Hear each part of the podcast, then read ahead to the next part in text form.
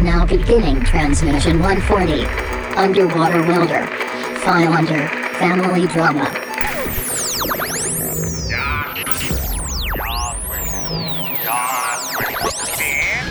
Come on, you fuckers think that just because a guy reads comics he can't start some shit?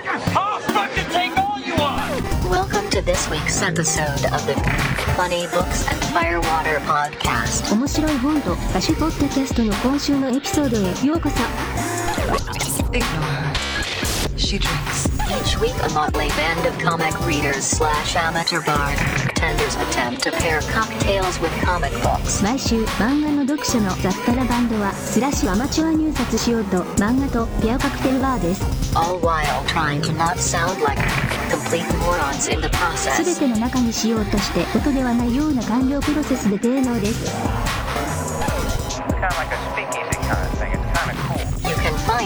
idiots on Facebook, Twitter, Instagram, and Tumblr. Facebook、Twitter、Instagram や Tumblr にこれらのバカを検索できます No, what? You read too many comic books. We now join Brian, Jeremiah, Adam, and Todd. They're used to curious sights which they attribute to alcoholic delusions. They may be drinkers, Robin, but they're also human beings. I'm too sober for this shit. Here is a drinking game to play while you listen to this episode. Please drink responsibly, and don't take it too seriously. And if you don't like it, blame William. Take a drink anytime Mr. Porg decides to interject himself into the conversation.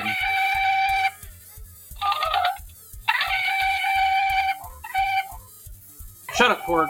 You need to take a drink anytime Manny Bothhands makes an appearance, and I get groans and fuck yous from Adam and Maya. Fuck Manny Bothan! Manny Bothand is pure genius. Take a drink anytime someone refers to me as the cum dumpster. Take a drink every time the Shame Bell makes an appearance. Shame.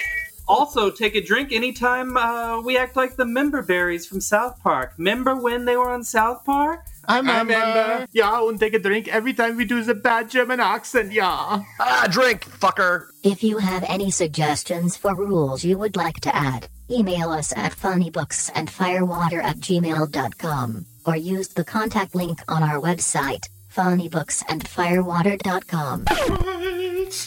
I do, I do. I think I got that documented for your daughter. As think one Daddy, should. what's a mustache ride? Why are you always hanging out with Uncle Adam? That's weird. Mommy cries every time you go and hang out with Uncle Adam. Why is that? Because she said I could. Only if you want to. That's right. Uh, cool. Uh, welcome to episode 140 of the Funny Books and Firewater podcast. Hooray! We've made it this far without killing each other. Hooray! 140 weekly Uh, episodes. When we have a lost one, right? We do have a lost one that hasn't come out yet, which Okay. Which I would, you know, I'm saving it for either when we desperately are in need of uh, putting something out there and we haven't done anything, or uh, I'm also I might just put it back out next Pride and we'll just you know. Say, here you go. that. That was actually also an episode. I think we. I really liked that book too. Yeah. It was- we all loved it, Exit stage left. Yeah. That was That was great. Oh, that one never got put out? Uh, no, because I it was one of those things where it's like I was working in Utah and like I realized that I hadn't even started editing it, and it was supposed to come out at midnight, and I was driving home from the theater at like eleven o'clock at night, and I was like, "Well, that's Nope. not fucking happening." So, and I was in the middle of tech rehearsals for uh, some show. I don't even remember what show it was, but I was in tech rehearsals for some show. Um, Come on, Also- Brian. What do we pay you for? I don't know. They, they already Wait, paid me. I people already get spent the paid? money. Oh, yeah. Sometimes. Brian gets. A, I'm going to give you double the raise, Brian. Oh, really? Yeah. You know, For- just like the M&M spokespeople. Double the raise for what I'm currently making to do this show. Yeah. Wow, thanks, man. No problem. I'm happy I- to do so. I appreciate that. So what am I paying you right now? Oh, yeah. Nothing. Not a damn thing. Zero times two is still zero. Hooray. Math is fun. Hey, don't tell Uh, that to Terrence Howard. Um, I mean, I guess if you count how much money I spend on this, that might go into negative numbers. So, you know, I might owe you more money or something like that. so, But, yeah, we'll make it up in volume. Don't worry. uh, sure. I don't see the logic of that at all, but that's okay. Cool. By, Uh, by the way, join our Patreon. Yeah. we- no, we don't have a Patreon. There's no Patreon. no. We could start selling like Viagra pills or something. I don't know. I keep I think there's a very small market for Um, that. No pun intended. Look look up Blue Chew. Blue It's, Chew? uh, They're, Is it Viagra chew- gum? They're Viagra like chewables that are off-brand that you can just get over the internet. So for grown ass men who can't swallow Oh a pill, God. they have to have chewables. Like that's I, I hear they're awesome. until after four hours, and you have to go to the hospital. You know, I imagine Hugh Hefner to have something to say about that. Yeah, a couple couple other podcasts I listen to have been promoting it. Oh, really? Mm-hmm. Yeah, just Well, we're not getting paid to promote it, so let no, we're not. it. So fuck Blue Chew and screw Yeah. you guys. Unless you want to pay us money, then or Yeah. or or, se- Call or, me. Or send us product to try out. Then we'll talk about it. Yeah, what do we want? Free shit. When do we want it? We don't care. all right. So going back to that conversation, I keep on getting ads on Facebook for like erectile dysfunction pills, uh huh. and I'm like, "Are you? Do you know something I don't?" It's because you're when you're man of a certain age. it's 'cause when you're home, but when you're asleep, I go and talk about erectile dysfunction by your phone, so Facebook listens to me. I'm so happy for that. There you go. Yeah, that is a creepy feature, by the way. That's that's another part of the reason why I'm not really on Facebook ever anymore. But oh well, that's how it goes. That's it's just Amazon's doing it more stealthier than they are. I don't even think it's that stealthy. I still like. I will. I talk said about some- stealthier. Yeah. Uh, sure. Uh, anyway, so uh, yeah, welcome to episode 140. We're doing our month of uh, family drama uh, Mhm. for the holidays. Is it, do we call it family drama? Do we call it, yeah, we call it family drama. I think Yeah, sure. Everyone just loves each other. Peace, love, and harmony. Peace, love, and harmony, or not so much. Uh, No, that week- other thing. that other thing. Uh, so this week we are doing Underwater Welder, written and illustrated by Jeff Lemire, my boyfriend, the love of my comic book life. Uh, Proves that not all Canadians are bad. Ha- Hashtag not all Canadians. not all Canadians. There's some very fine people on both sides of that border. Very Both people. sides. of the- Both sides of that border. There was a there was a great thing on uh, the Daily Show with Jon Stewart back when it was him about this like old dude like in Idaho who would sit at the Canadian Idaho U.S. border to watch for like people trying to legally cross. That's fantastic. Yeah, did a whole interview with him too. It was amazing. Uh, Did he ever see anybody? Uh, I believe he did, but I think it was people just fucking with him. Oh, Because I'd be tempted. this was back. Well, this is back in the good old days when Obama was in office. So Mhm. you know, people Oh, actually yeah. wanted to come to America. Before yeah. the dark times. Before the dark Empire. times. Yeah. And he who must not be named. Uh, speaking of that, that'll have to do with part. Well, maybe one more. Rec- ah, I don't know. I'm going to recommend something else. So last night I did. Uh, I've me and a group of people I've worked with who were all like programmers and troubleshooters by trade. Like that's literally what we do. We have gotten into doing a lot of um, escape rooms, which I don't know if they're as popular in Utah, but in They California are. there are. There, okay, there are a fuck ton of them out here, like an epic fuck ton. And the one we did last night was actually uh, Harry Potter themed. Um, it was based off of the uh, Chamber of Secrets, and uh, we escaped. We were ten minutes off of the record. Like we, if we, we'd done it, like which is you know, Yeah. quite Ten minutes is a long time. Yeah, that's all. It, it really is. It's Leviosa. Actually, no, it wasn't. It was one minute. I'm sorry, I was, I was doing the math wrong. Yes, because the, the record was 13 minutes left. We we had 12 minutes left, so we were Oh, a minute okay. off. Oh, yeah, sorry. I was thinking of a different uh, different uh, escape room. Sure Um, you were. You can escape me. my room. Uh, in can my my- chamber of secrets. can Your can you- chamber of secrets. Can you They're not so out of the secret. secrets? This chamber has no windows and no doors. But it's got a Uh, tunnel. See, I've talked about theater. Mr. Korg has made an appearance. Uh, we just need to talk in German accents, and we're going to get everybody fucked up. Yeah, Oh, don't do that. Oh yeah, yeah. It's time to drink, you fuckers. Yeah, yeah. So going back a little bit to he should not be named. It um. So sometimes I hear him referenced just as forty-five because where he falls in line, Uh-huh. and it really recasts the song by Shinedown talking about him in a forty-five. and there's not a lot left going on. So as, as much as I knew it wouldn't have happened, I was just to be spiteful and petty. After they started, you know, printing up all this stuff that you know Trump, 45th president of the U.S., blah blah blah. Yeah. I was really hoping that Obama would just step down and let Biden become president for like a day. so I would just fuck up. just make him one forty-six. You're gonna have the job for a day. It was petty and spiteful, and of course it wouldn't happen. But I read something on like on like uh, Twitter about that. I was like, that would be so fucking amazing. Like, how great would that be? That'd be Fucking awesome. let Biden be the president for a week. Like, give him a full week. Just call it good. You know, Unky, Unky Joe. Unky Joe. Unky Joe. By the way, Unky Joe, please don't run for president 2020 Yes, don't or do that. Hillary. No, you know who I think should run? The only person who I really think would. Actually, I, this is it's a slightly terrible idea. I think Oprah should run No. because she'd fucking win. That's What why about no? We should get The Rock. The Rock would win. I'd be down if the A Rock I'd actually- Oprah ticket. Here's the thing: I would actually probably vote for The Rock, but the problem would be is we would be way too close to idiocracy because like you have like a big muscular guy in office, like uh, uh what's his name in uh, in Idiocracy. I need to watch that again. I haven't Ted seen Cruz. in that in decades. years. Ted Cruz is the president in Idiocracy. Like- President like- Comanche, right, or something? That's right, President Comanche. That's right.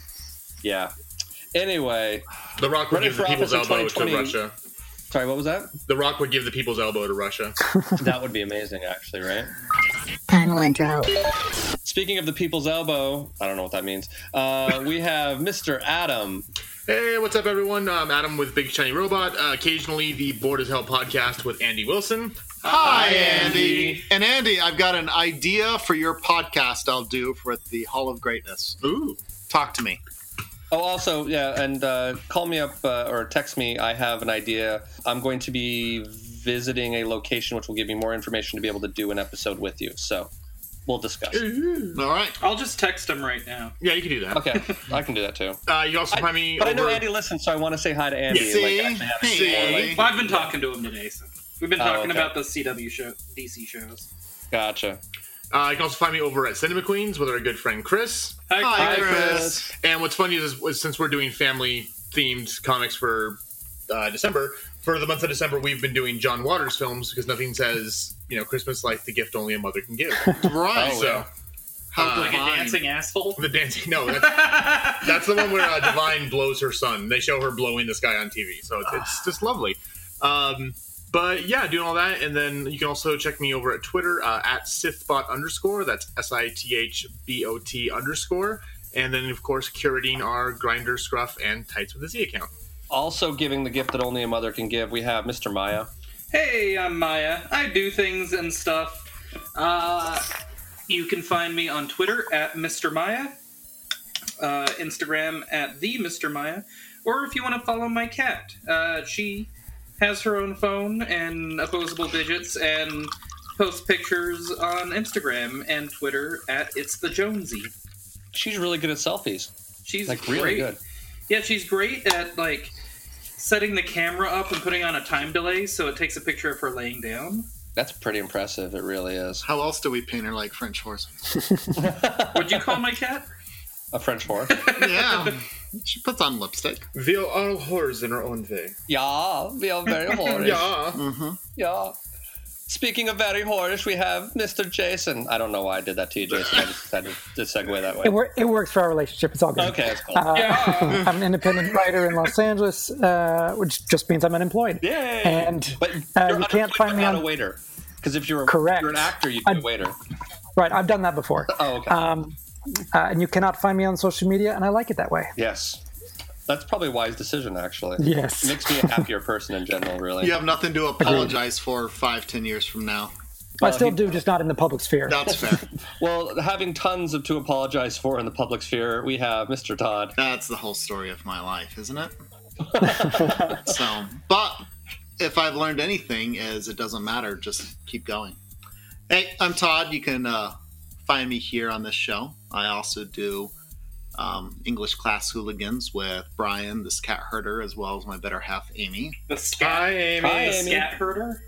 Yeah, that too. That's that's true too. that happens. So we're working on an episode there. You'll see something soon, I hope. And I'm here in You have more faith than I do, but okay. Do you? Do I? I don't know. We'll see. Here's the thing. Here's the thing. I feel like when you have when, when when you have a baby on the way, all bets are off, and I have no. I'm like I'm like, eh. Well, we'll get to it when we get to it. My mother is chomping at the bit for a new episode. See, mom, but, that's uh, great, and I, I love your, your your mother is my mother in many ways. That, that is very very. It is. I, I lived at your house more fact, than after mine. you told me, I know. And when you told me when the baby was coming, the first thing I did was call my mom and let her know as Oh, well. that's So she's adorable. excited for you. No, it's exciting and that's good. But yeah, we'll we'll see. At the same time, we'll see how um wrong my views on what life will be So yeah, you're like, oh, it'll be fine. We'll have plenty of time to record it. The baby will be quiet for an hour. why not? So I nearly died laughing when you guys Just give her said some that. NyQuil. I was- you know, I've got some daddy's medicine downstairs. So Grandpa's cough syrup from last That's episode. right. And, you know, and this latest thing is we still haven't settled on a name. And I keep doing these things. So I, I'm liking four letter words that end in P. And I'm like, well, what can I name here? I'm like, what sounds so ridiculous, over the top, but yet they're going, is he serious? He might be serious. So the one I've been digging lately is um, Shakespeare, Cleopatris, Isabella, and we can call her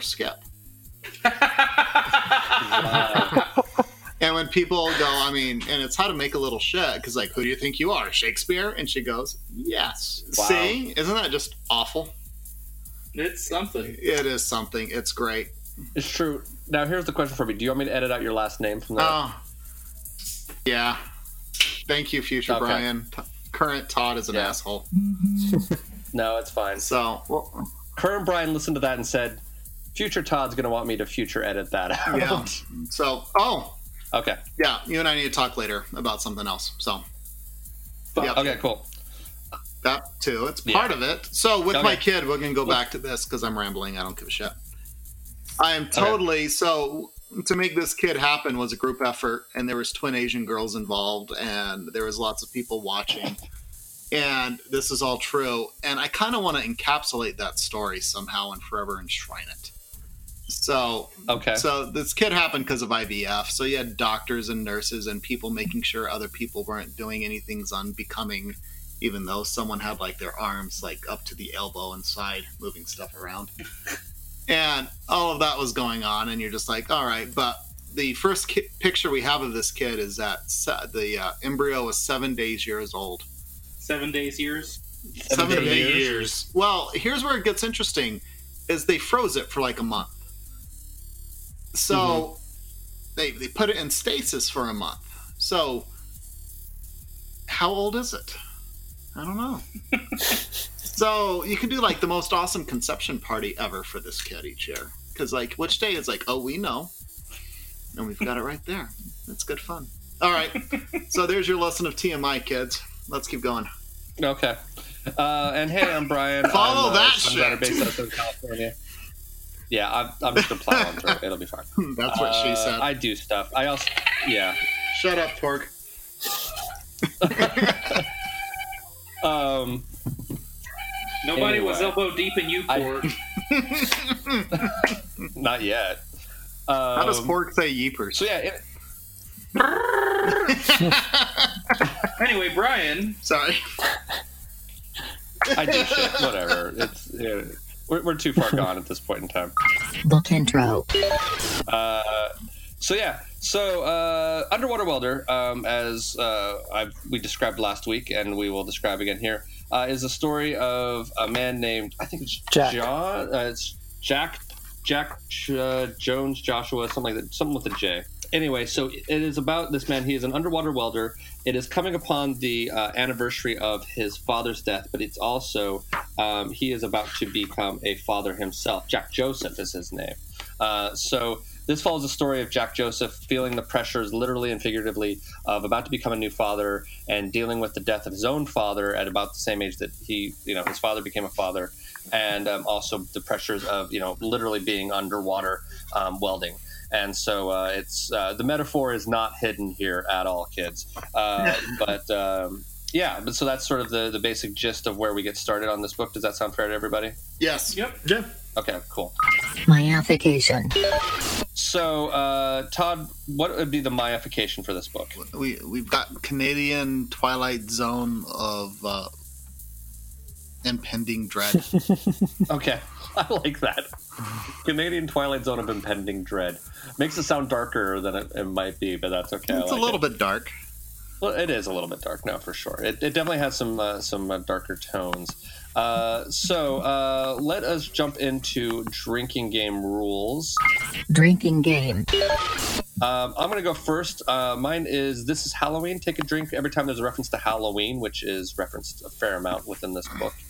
Uh, Mr. Todd, what is your drinking game rule? That's a mighty fine mustache. Every time Okay. you've seen Jack's dad's mustache, go ahead and take a drink. Uh, Mr. Adam. So mine's called "Those Cancer Sticks Will Kill You." Uh, whenever anyone's smoking a cigarette. Well, Uh, Mr. Jason. Uh, mine is the dutiful wife. Anytime Jack says his wife's name, Susan, Susie, or Suze. And Mr. Maya.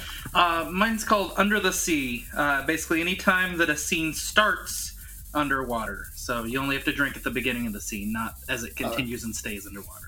It's good you put that stipulation because otherwise people would be dead. Yes. Usually, I'm not so nice. It is true. Uh, but uh, now we will take votes as to whether or not we believe it is worth your dear I listeners. thought we were going to do songs. No, that comes after votes. Does Follow the agenda, Maya. I have an agenda printed I was out gonna- here. I was going to say last time I thought it was the other way. No, we did it in order last time too. Trust me, I have been following this order for at least the last episode. See? Okay. I have not. I know it's that been a week, but I'm glad you're here. Sorry, that struck me as funnier than it should have. Um, Validity votes. so, okay, so for votes as to whether or not we believe it is worth your dear listeners' hard-earned time, money, and effort to go read this book, um, we will start with Mr. Maya, Yes. Mr. Todd, yes. Mr. Jason, Yes. Mr. Adam, Absolutely. and I recommended it, so I'm a definite yes as well. Playlist. Let us jump into songs for the playlist. Uh, Mr. Maya, what is yours? Uh, mine is One by Three Dog Night. Did I ever tell you that's actually the first concert I ever went to? Uh, I think you have. Also, Yeah. also your song was the other song that I had playing in my head as I was reading it, and then I saw your text. I know that's why you went for the easy one. That's okay. That's why I cl- that's why I claimed it early, bitches. Uh, so we'll go right with that. Mine is uh, "Cats in the Cradle" by Harry Chapin. You could also do uh, is Ugly Kid Joe was the name of the, the band that did it in the '90s if you really wanted Didn't to. Cat Stevens do Uh, it too? He might have. That wouldn't be surprising. Um, I didn't look that far into it. I just was trying to look for the original, and I, I'm like, I didn't remember who had written it um, or who had done it originally. I guess. Uh, Mr. Todd, what is your uh, song? Um, I'm gonna. It's a classic song, but Filter covered it, so we're going with the Filter cover of "One Is the Loneliest Number." The same That's the song. same song. That's my Well, song. Fuck you. Mine's done by Filter. Okay, fine. Fine. I have one by Three Dog Night and one by Filter. Um, so, uh, Mr. Adam, what is yours? Uh, so mine is "Father of Mine" by Everclear. You're not going to do one by somebody else? Come on. We I- all I could need do- to do, do one, one by song. Metallica. I did one by Metallica. There you go. Actually, Jason, you you have the opportunity to do one by Metallica if you want. unless you have one. I'm gonna pass on that. Okay, what, what's your what's your uh, song then? Uh, it is "Dance in the Graveyards" by Delta Rae. Well, okay, that seems fancy. I don't even know that band. Oh, you should. They're lovely. They are lovely. Do you know them personally? No, I don't. But their music is great. Okay. Is this like some sort of LA hipstery band? Nope. Okay. It's actually more North Carolina than uh, L.A. Oh, really? Okay. So I'm putting in one by Metallica, and they're just for my own personal Just do it. So, um, we saw Brian and I went to Big Adventure, and we saw Empire of the Sun, Yes. and there were more of a visual. The music was fine. The visuals were odd, and the visuals stuck with me Yeah. more than the music did. So, Yeah, Yeah. I heard one of their singles. Uh, one of their, their, it's. I guess the thing for me about Empire of the Sun, not for those of you who are fans of them, I don't really want to dissuade you on that. But the thing I thought was interesting is that like hearing a song of theirs on the radio, there doesn't like what their live performance is versus what you see on the radio did not jive with me. Like those two things seem very different. Um, they put on like a really sort of big visual epic show, but their music feels very pared down. You know what I mean? Yeah. So it's, it's kind of interesting that way. So like I, I found that odd, but you know whatever. Final warnings. Does anybody have any final warnings before we go into this book? Um, Anything people feel they should just know? like last week, it's a pretty emotional book. yeah. yeah, Yep. it is. You should read. The, I You will. should read this book on mushrooms. Yeah, no, don't do that. I will admit, I cried the first time I read this book. I got a little weepy the second time I read it, but not nearly as much as the first time. But I, I cried. So, uh, also, you know, I don't know. Maybe I just watched Beaches for one too many times or something like that. But take that for what it's worth. So I don't want to build up too much because I know that Adam didn't cry when he read it. So you know, he's much more macho than I am. So that take it for what it is. Actually, yeah, he is much more macho than I am. So Mm, Not really. maybe it isn't as yeah you are maybe it's not nearly as sad as i think it is but i, I well i had more baggage going on with my grandfather when i was reading it so that's probably why it, you know so If you've lost a family member, it, it will it, it might speak to you that way. So yeah. Um, so anybody else have anything else? Nope, I think that's a good one in. Nope. Dive in. Dive in. Oh, But um, I see but, what you shame. did there. Yeah. That's I the writer talking right there. I'm clever. Hire me. Um,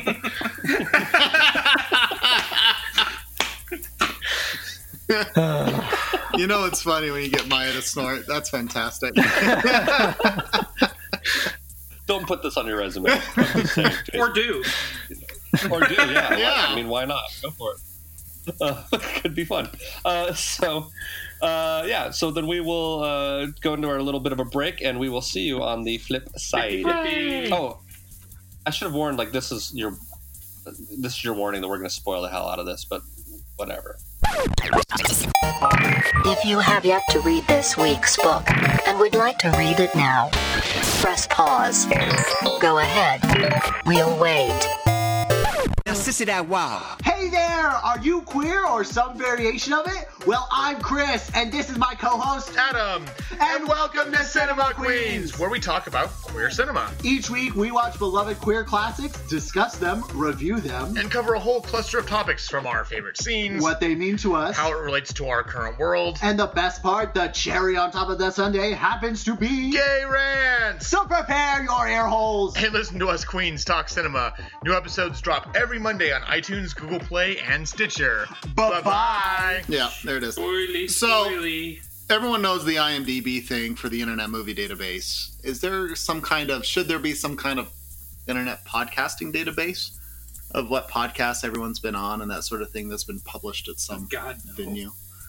Oh my gosh, that can you just imagine? Like That'd be amazing. The rabbit hole it would would be really through. difficult to track down. Oh, it'd be- like you'd almost have. It's like the movie industry in a lot of ways. I mean, yes, but it's more decentralized. But you could go the then you can play the games of like who's guested on who and how far does the rabbit hole go. And it's like I'm three podcasts away from Elton Brown.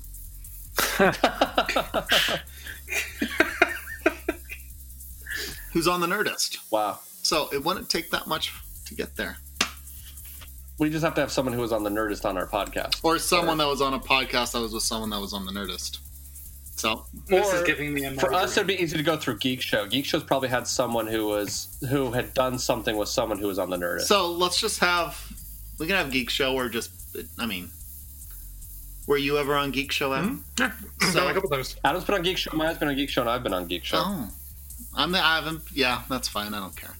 So we need to get you on Geek Show, Todd. You're the only one who hasn't done it. You and Jason haven't done it. Sure, Carrie still doesn't even know who I am. I've introduced myself like four times, but nobody cares. But here's the thing: in, in Carrie's situation, like I, Oh, I view it as one of those things where like he meet he meets so many people all the time. Like I don't take that kind of thing Oh no, I. I, I neither do I. I don't care at all. I just say hi. We've met before. You know my buddy. Oh yeah, I should talk to him. And yeah, I mean it doesn't even enter his sphere. Thanks for giving away my secret identity on uh, Geek Yeah. Show. That's fine. No, that's I not might your secret identity. edit That's uh, you have the other name. I have a couple Yeah. of them. Actually. I've, I've used a couple different names on that show, Yeah. mainly so I don't get myself fired. Yeah, fu- future Brian, I would probably cut that out. Yeah. Yeah. yeah, probably wise. I have a lot of editing to do about. our You're welcome, Brian. Yeah, it's fine. It's, it It's all been my fault so far. no, it's eh, sort of. Not That's really. fine. Plot summary. Well, kids, let me tell you about the underwater welder. Back in the day, no. Uh, so we start out. Cozy up around the fire, kids. Uh, so what we have, we start out with is seems to be sort of like uh, you're not exactly sure what's going on, but it's a a man smoking, looking through his rearview, listening to the radio, and it's talking about how it's going to be a cold Halloween, and uh, he's drinking a beer, and he puts on his uh, scuba gear and walks into the water, and then the ripples and the ripples transition into. Um, a man, you know, shaving and cleaning his uh, beard in the water. He comes out and he's talking to his wife, who is pregnant. Um, they go out to breakfast in the morning and they're talking about how she wishes he could stick around. You find out he has to go out on this oil rig and she's pregnant and about to have a baby, but there's still at least a month, so he's going to be ready to rock and roll and he's going to go. So he goes out onto this rig and uh, he ends up going down and diving. And while he's down there, he thinks that he sees um, another scuba diver uh, down there and he ends up um, sort of like losing connections. He's not able to talk to people and whatever. Um, something kind of he sees a, a, a, a timepiece like a, a watch on the bottom of the sea, and uh, they end up pulling him up out of the water because uh, you know he's something's happened and he's unconscious. They pull him out of the water. They send him to the doctor. The doctor says, "I can't run full tests with you on the rig, so I'm gonna have to send you home." So he goes back home that same day, and he's gonna be back home hanging out with his wife. So his wife and him are driving around. Um, and he and she basically tells him that like you know um, you know go get cleaned up go start feeling better.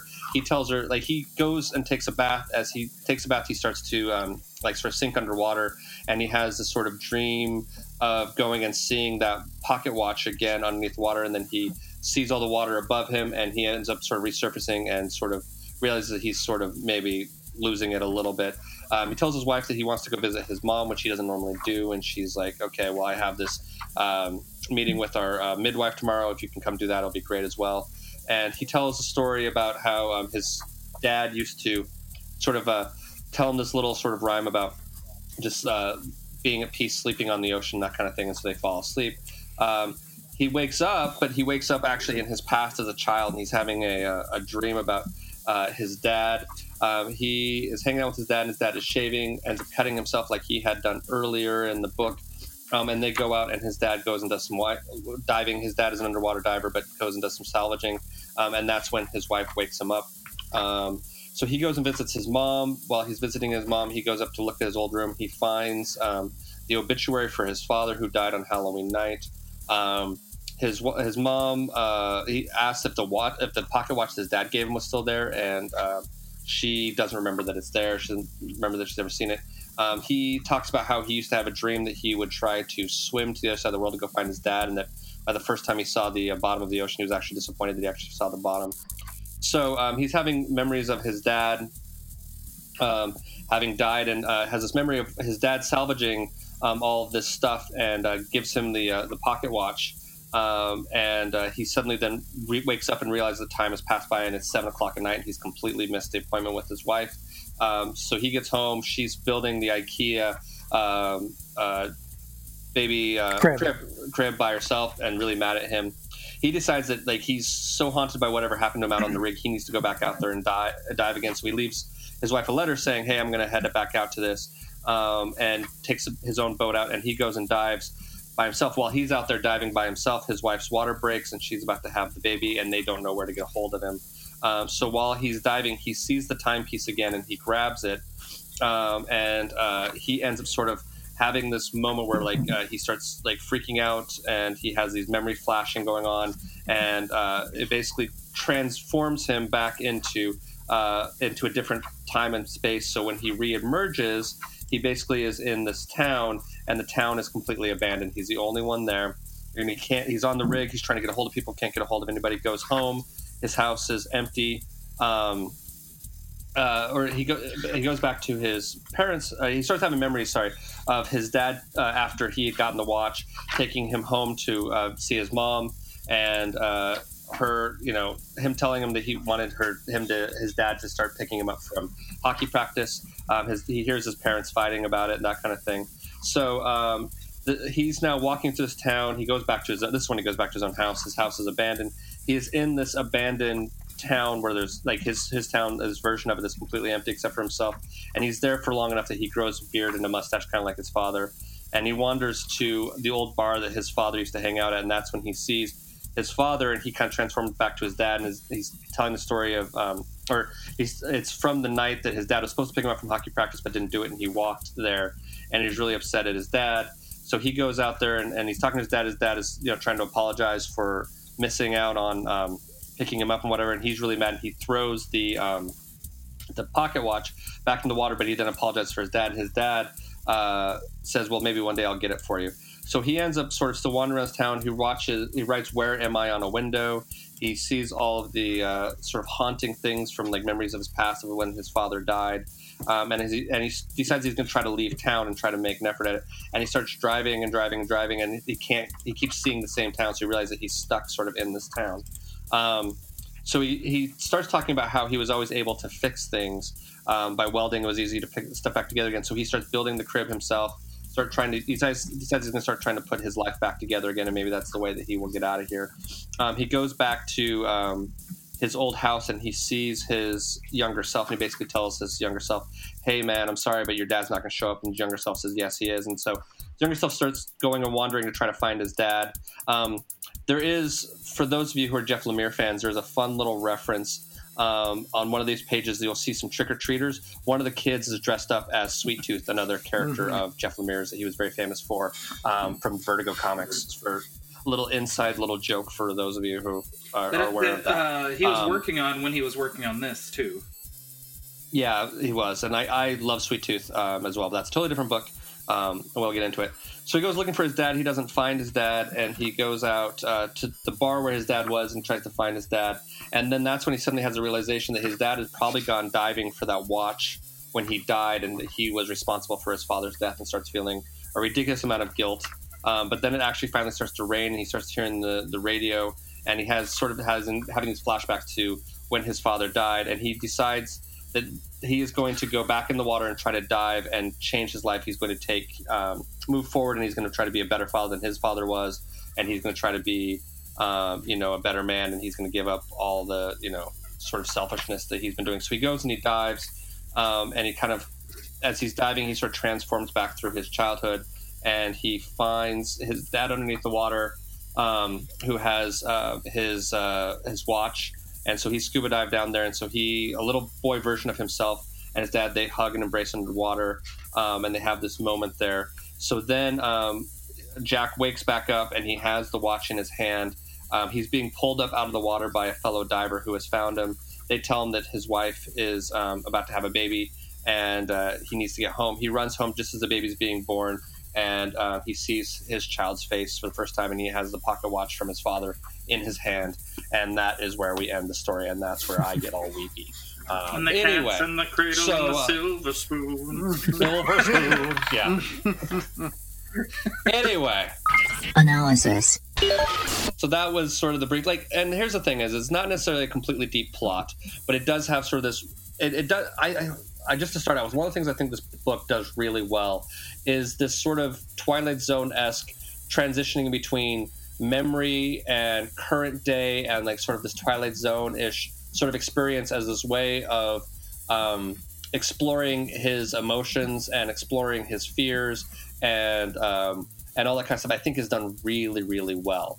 Um, this sort of like flowing in and out, like it's sort of memory is not sort of like a like memory and, and con reality in this book are not sort of like a constant state like sort of flows in and out and and the past will come come up and haunt really quickly. And so it makes everything seem very current and very um, you know like all of the you feel all the drama of this kid's life of his father dying and all the baggage that attends that and him being a scared little boy and miss and just wanting to connect with his father and then you also feel the pressure of him not feeling like he's going to be an adequate father and that's sort of like you realize he has this sort of fear burning away from it and that's that's sort of where like all this sort of like swept me all up in this um well, who uh, who else has some thoughts they want to share with us Well, I was just gonna kind of play off that. Usually, or, or sometimes in books, uh, especially in a black and white book, Mhm. when they jump back and forth like that, it's really hard to distinguish when they do. Mhm. Uh, I didn't have that problem with this book. I thought Yeah. it. I thought it. It very distinctly was like, hey, here's the past, here's the present, here's the past, here's the present. Yeah. Here's memories. Here's. Uh, whereas other books, sometimes it's really hard to tell. You'll be like three or four pages into the time jump and be like, oh, this is a different time. Yeah. And to be honest with you, the only time it's been a little bit tricky for me in this book was doing the summary where I'm flipping through the pages relatively quickly and not reading it. But the way Mhm. that it's written, it actually, when you're reading it as is, it's not that uh, it's not that tied up. You know what I mean? Like it's Right. you kind of get and go along with the whole thing, and it, it all sort of makes sense as a cognitive whole. whole. Said whole. Uh, Jason, I'm curious uh, from a writer's aspect what your thoughts on this are. I was actually just, just going to jump into that because uh, for me, I'm immediately pulled in uh, when Jack and Susie are having their first conversation because it's it's such a such a simple scene, but in comics it's really hard to do a back and forth character of just two people talking in a diner. Um, But uh, Jeff Lemire's writing is is so good; it it uh, is able to balance that line between um, them teasing each other versus her being concerned that he's not going to come back versus him just being kind of adrift. Uh, and it all just it all plays together really well and sets up not only what their life is but what his struggle is going to be over the next few issues. Um, Mhm. And for me, the the dialogue between them is is really the core of it, uh, and then also his um, sort of monologuing as he's. Uh, just trying to figure out what he's going uh, uh, through in life and the end of having to come back and be present and um, it's all just it's really well written yeah uh, adam what are your thoughts So I mean, I, I read this one a while back because you had you know recommended it so much, and we were just having a, a chat, you know, Mhm. via text. And so I picked it up and just tore through it, and then I read it again today, and again, it was it's something that just sucks you in and won't let you go. Um, you know, as I stated in the last podcast, you know, I have kind of a contentious relationship with my father, and it really dives into that that thing was like you know as a as a kid you like you look up to your father so much and then as an adult you fear you're going to turn into your father i think a lot of times because well no because when you're when you're a kid you you your parents are like gods almost like they can do no wrong. Even if they're not the best parents in the world you're still really you look up to them. And then as you become an adult you can look back and see like oh this is where they made mistakes. And that the relationship dichotomy you have with them changes from that being okay these are these are like people i look up to to hey these are like mentors and friends. And then you also are trying not to make the same mistakes in your life or with your kids that you saw they made with you. And with this you know with this character like he didn't get to have that. His you know his relationship with his father was stunted because of you know i don't know if we said this or not but it's, kind of hinted at that his dad died by suicide you know because of you know he was the last thing his son said to him was he was all upset with him and angry and stuff. So as he's trying to become a father himself he's just wrestling with this like i need that's why he has to go back and you know and almost in time and deal with this because he's like his wife and his mother says like he's obsessed with his father. He's like like look he wasn't that good of a person. You need to let him go. But he was never able to fully do that because that relationship was so stunted. And i think it's really fitting that he ends with the birth of his his son because it's like you know he went through all this. It's it was his way to train him how to be a good father and Mhm. how to at least you know take the first step towards doing the right thing and how to be there for his kids because he didn't get that uh, mr todd what are your thoughts as someone who is literally feeling the pressure of about to being a father i'm kind of curious as to what your Dude, yeah, this is, you know, it's just about to happen. Or do I he's, successfully sequester it away in a deep, dark corner? He's got to go go back to work and seclude himself. That's right. So I'm going to go there. I'm like, oh, I'll just take a day off and go bowling. I'll be fine. that's a reference to my grandfather by the way for those of you who don't know So it's always funny, though. It is. Okay, I'll tell the story real fast. All right. Well, since you mentioned it, and then we'll get back to you. Um, so my grandfather uh, was a, a farm man, was a dairy farmer, and he really desperately wanted to have a son because that seemed to be something macho that he needed. And he had three daughters. So finally, when his son was about to be born, um, his uh, his wife was uh, in labor, and she was telling him it's going to happen really soon. The doctor's like, "You got some time. Maybe you want to go get something to eat." It was a Sunday in the small town in Utah, so the only place that was open was the bowling alley. And the way my grandfather tells it, he's a saint for what happened. But he's like, the doctors know what ha- what's going on, so he went to go get some food at the bowling alley. Well, there were some guys who were going to bowl in a league game, but they were short one player, and if he hadn't have stepped in and bowled with them, they wouldn't have been able to play in that league game. And so my dad, my grandfather, being the saint that he was, completely missed the birth of his only son because he was bowling. But he loved to tell the story, and in his version, he was a total saint. My grandmother would just roll her eyes every single time. So anyway, that's the I could just go bowling reference is a, a family joke amongst my family. So anyway, It's very Todd, please continue. It is. No, he he left to go bowling. Oh, sorry, Todd's gone. Uh, Bye. I don't want to think about this. What are you trying to do? Have some self introspection going on? A little But bit. I mean, Adam's already just saved me a little bit of therapy bills by uh, by his analysis of the book. See, we'll there you go. Um, well, what's interesting here is I have a great relationship with my father, and I am incredibly lucky for it. And actually, he's my boss too, and every day I'm grateful. I um, know some people that, um, you know, life turns out different for everyone, but I knew some people in their early 20s, they had just gotten married, and then their parents came for them for financial help. And just different things go on like this. And every now and then I just go to my dad and say, Thank you for letting me rely on you and having instead of you relying on me. Mm-hmm. And so it's very much a story of someone going is the um, what is life going to be like? Is th- things are coming and impending, and I might dismiss it if I'm not paying attention. And then what'll be left? And that was kind of my takeaway with the here. I mean, he had, he had his missing father, so he missed his childhood. His father missed his childhood and his adulthood. And it was left this big hole, and he went to this place of where he was missing, and he missed everyone else. So it's, um, for me watching it, it's just kind of a uh, take a breath and just kind of, you know, have a Buddhist moment of be. Is really at the end of the day, as it's coming. Stuff's coming. Life's okay. It keeps plodding on. And just kind of be. So what we're learning from this is, is if you have issues with your any parental figures, this book will bring it up. Uh-huh. And if you don't have issues with parental figures, this will just make you think, just be calm and, and, and deal with life as it comes. And being thankful. Or it'll bring up issues being- you didn't know were there. Exactly. There you go. There's always that as well. And, you know, and my dad was awesome. And if we're gonna let's flip this a little bit, because I lost my mother when I was 16. She had a heart attack and was gone, and that really sucked. Mm-hmm. And Brian was there, and Brian was the greatest friend of all because he didn't say anything about it. He just let me watch movies in his basement, and I did that. Although for your wife years. thought I was an asshole, by the way. Well, which is always funny. But yeah, so- that- your flip side was, well, if he wants to bring it up, he'll talk about it, and I never yeah, do. exactly. Like, yeah, exactly. It's like every everyone wanted to ask about it, and so I didn't. So I would basically just kidnap Todd, and we'd go watch movies. Every movie that came out that summer, we saw in the theaters at least twice. Oh, we And did. We'd go to the movies all the time. And so when he started dating Amy, what two years later? Maybe a year later. A year later. year later. Yeah. She wanted. I mean, obviously, she's dating this guy whose mom has passed, and she wants to know about it, but she doesn't want to ask the guy. So she's trying to ask him about it, and I'm like, I have no idea. She's like, really? And I'm like, I really don't. And she's like, what kind of asshole friend are you? Well, then when mom, when when Amy's mom unfortunately had an accident, I did the same thing I did for Todd. I showed up. I took her to get ice cream. We went to a movie.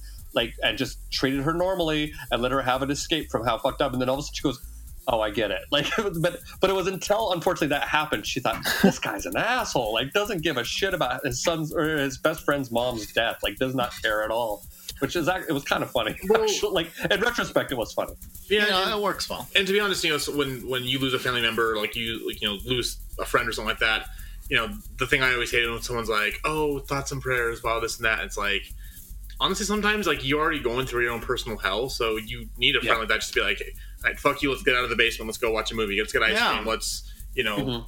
Do whatever because that's part of the healing process. Is like you have to let your Yep. mind do other things and just dwell on the fact that you just lost someone you really care about. Yeah, it was Yeah. tough. I mean, as you watch the, uh, if you take a look at this uh, magnificent physique of manliness before Maya and Adam here. See? braggart Right? Eddie? hey, Eddie. but no, I mean, so that happened, and I still, you know, and what what's interesting is you've got in this book, you had this moment in life where you remember seeing his dad going off swimming or whatnot. He just didn't come back. I still remember the night I came home. I was out playing. I might have been with Brian for all I know. Maybe not. Probably not. It was a school thing. Brian and I went to different Mhm. high schools. So this was during the week. So Brian wasn't involved there.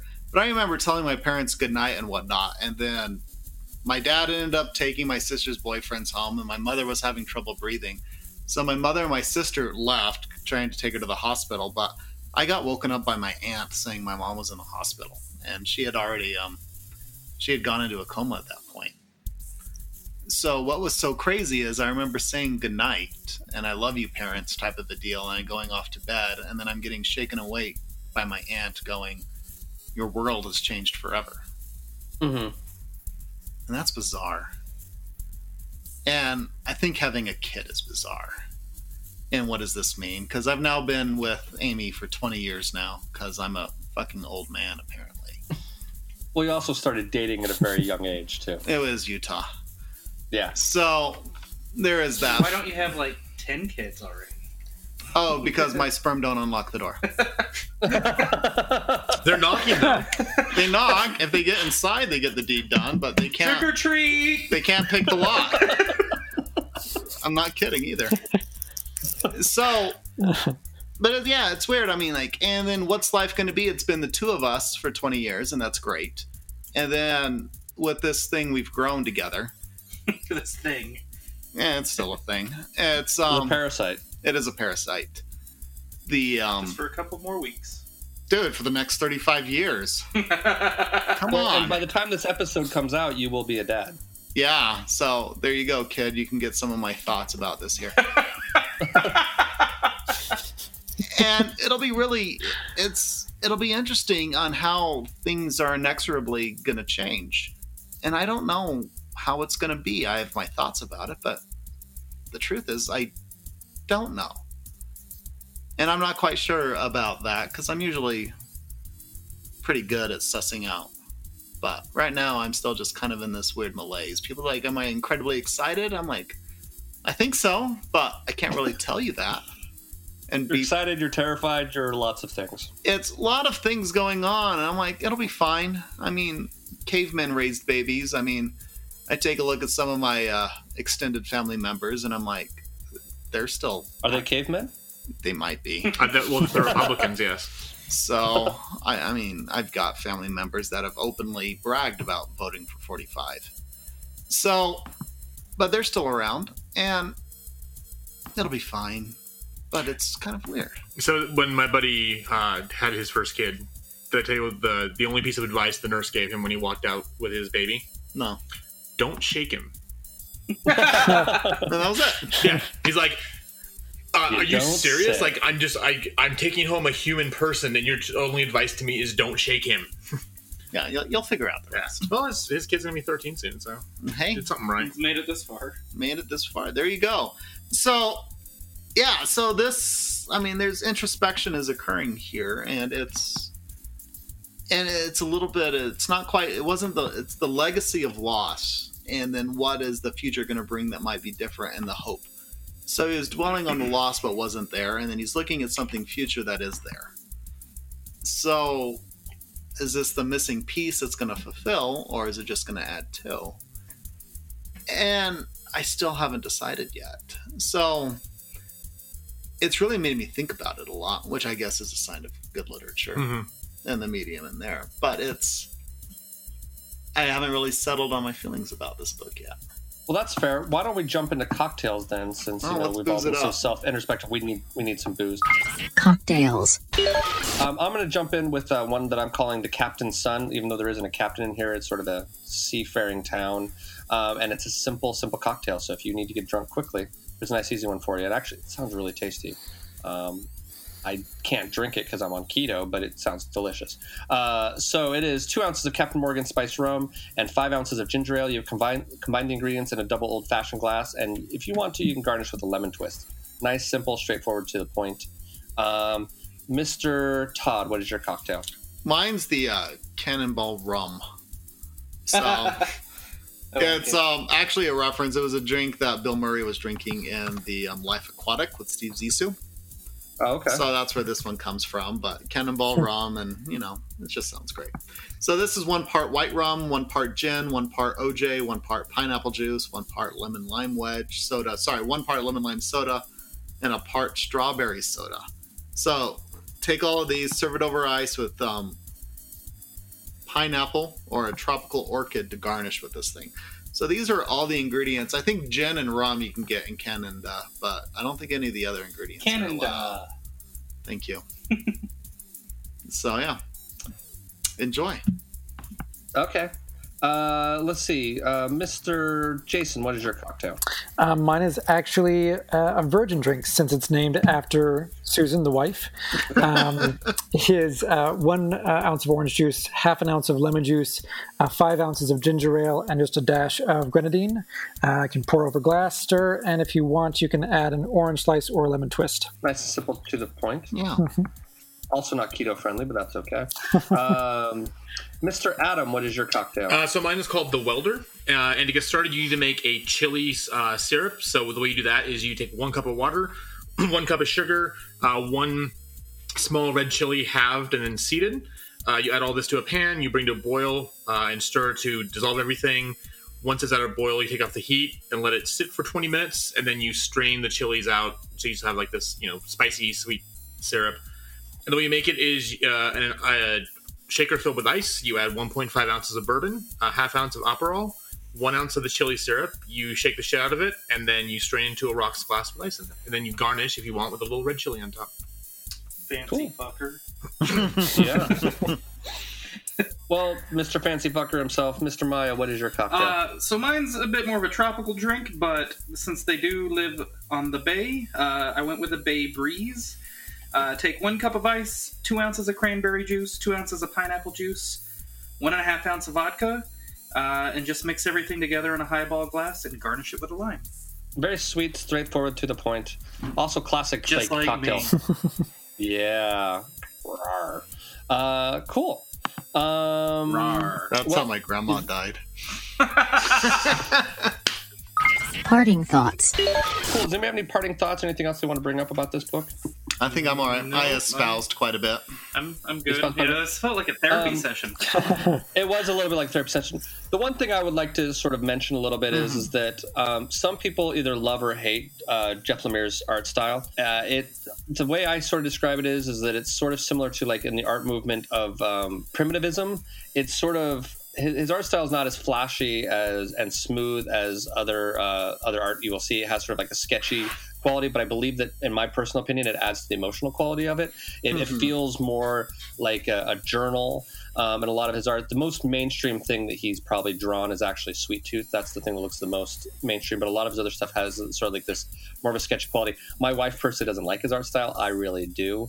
Um, but just that, that can be uh, something that I just feel like probably should be mentioned. You know, some people have their own opinions on his art style. Um, the other thing I'll say about Jeff Lemire that I really love is that he, I think he's brilliant, but the other thing is, is he also puts out a lot of work, so there's a lot of stuff to read. So it's it's never a situation where you're like, wow, I'm just waiting for that next book to come out by whoever. Come on, Jeff. he writes a lot of stuff. Yeah, he he, he is he is very very pro- prolific, which is kind of nice. Um, and all the stuff, but the exception of the first book of Animal Man. Although the second book kind of renamed it a little I bit. I disagree Uh, with you on that.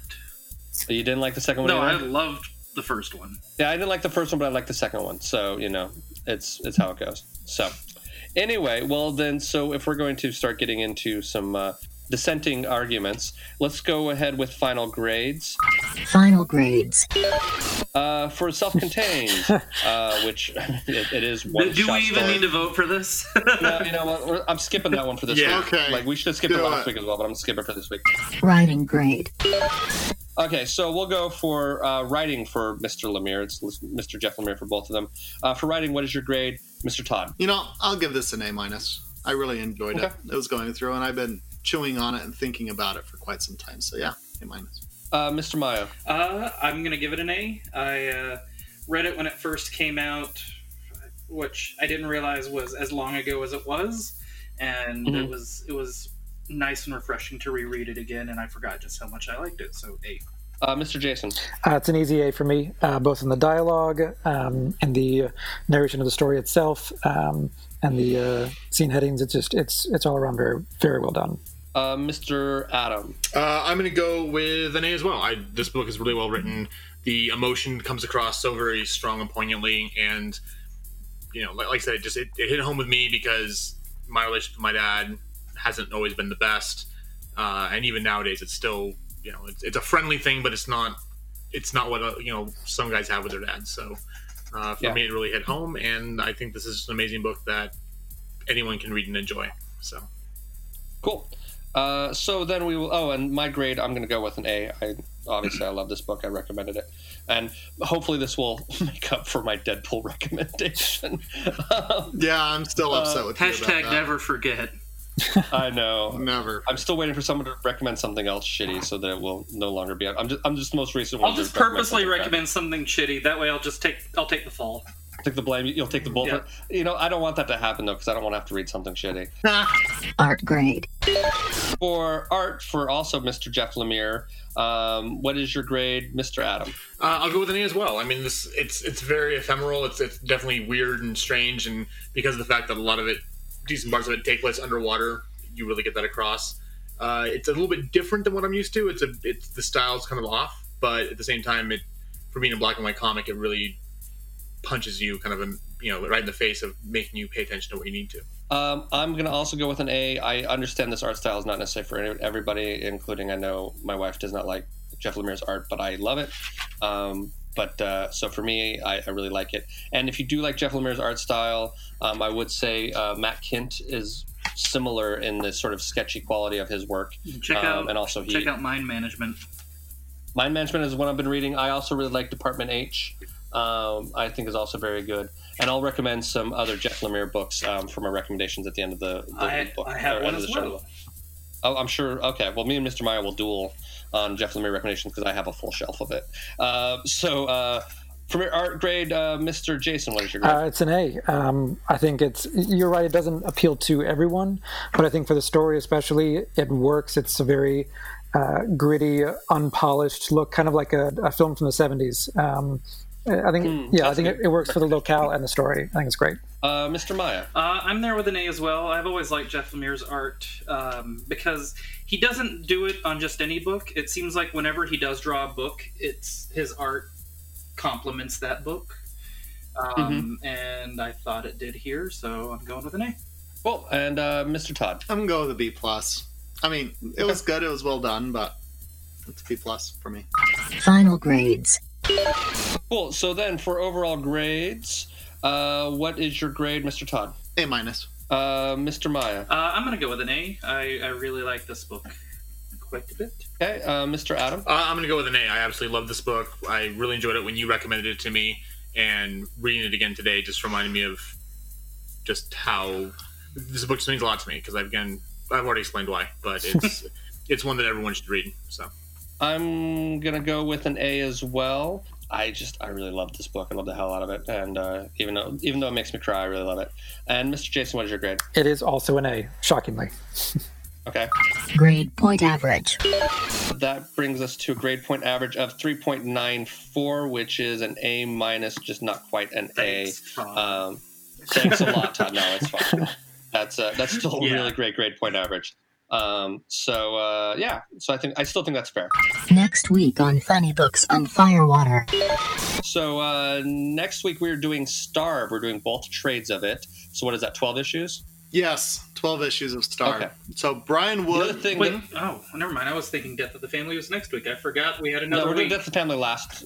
uh, We're doing the last one is Death of the Family. is the I last didn't realize there were book for the- five. And, uh, Yeah, there are. Surprise! Hey! hey, Uh, so, Todd, why don't you give us a little preview as to what the book is we're going to encounter next week? All right, so the book is written by Brian Wood. Um, we've read his stuff in the past Mara, um, DMZ, um, even Alien Defiance were all things that we've reviewed on a show. So, what um, Starved is, it's kind of a cross between Running Man, Iron Chef America, and um, is what's going on here. And a little bit of Death Race 2000 mixed into. So, um, Okay. the drawing and the art style is very reminiscent of DMZ in a lot of ways. So if you dug that, you'll love it. If you hate that, you'll hate it. And it's a whole lot of fun. Um, the other thing that we're planning on doing for next week, and uh, hopefully this all works out, Mhm. uh, I have shipped some hot sauces over to Todd. Todd's shipping some hot sauces to me. Yes. Um, we, we are going to rip off blatantly one of Todd and I's favorite YouTube TV shows, Hot Ones, and we're going to have a hot sauce challenge while we're reading this book. Um, so, uh, and we'll probably put up some of the videos of that on YouTube as well. So, if you want to watch us be whiny bitches and burn our mouths, or you want to hear us uh, burn our mouths while eating Mhm. ridiculously hot hot sauces, um, which I, I I told some people about the one like the three I three of the four I have are actually not bad. The last one I have is holy shit. Right. Um, And but um, we're ripping it off to such a detail. I bought the same hot sauce, the end hot sauce, as this YouTube show. It's called The Last Dab. And Yeah. um, the and they actually make it themselves. So Yeah, they make it themselves. It's a naturally growing pepper, and it um, I think the hot sauce comes in at 2.2 million Scoville, and Yeah. so, yeah, because Pepper X is like what 3.3 million. it's something to that effect. So Yeah. the hot sauce Pepper itself X. comes in. Oh yeah, it's mean, and the uh, peppers. There's two different kinds of Pepper X peppers in there, and they're listed primarily in the hot sauce, and. It, it's not a third, fourth, or fifth item. There, it's items one and two. So it's mostly of these peppers and whatnot. So it's going to be awful and great fun. don't sugarcoat it. I'm gonna love it. Jason, will you be joining us for that? I would Will we? love to. Recommendations. uh, so let's jump into recommendations. Uh, Mr. Maya, what is your recommendation? Uh, so if you like this book and you like kind of slice of life anthology books, uh, check out Essex County by Jeff Lemire. Uh, it's kind of an anthology. Uh, I think it was originally three different stories, maybe four. It was it was three different uh, graphic novels that they got combined into Yeah. one thing. He also won like um, like a Canadian literature. Oh yeah, no, this that. is the Essex County, if I remember correctly, uh, which I might not, um, was like the first big thing that he got noticed for, um, Yeah. and that kind of led to his working at DC and other in Marvel and other places. winner of the American Library In, like, Association Alex Award, winner of the Doug Wright Award, winner of the Joe Shuster Award. Um, it was actually like the top, like number five Canadian novel of the year. Not even necessarily graphic novels, but like novel of And the it came year. out in what, like 2008, I think. Uh, something like that, yeah. Um, 2009 is the complete version of it, so it was coming out before then. It, it says on the uh, on the myification on the inside label, it says farm life, family drama, hockey, and graphic novels. Okay. Yeah, that that probably is one of his masterworks, actually.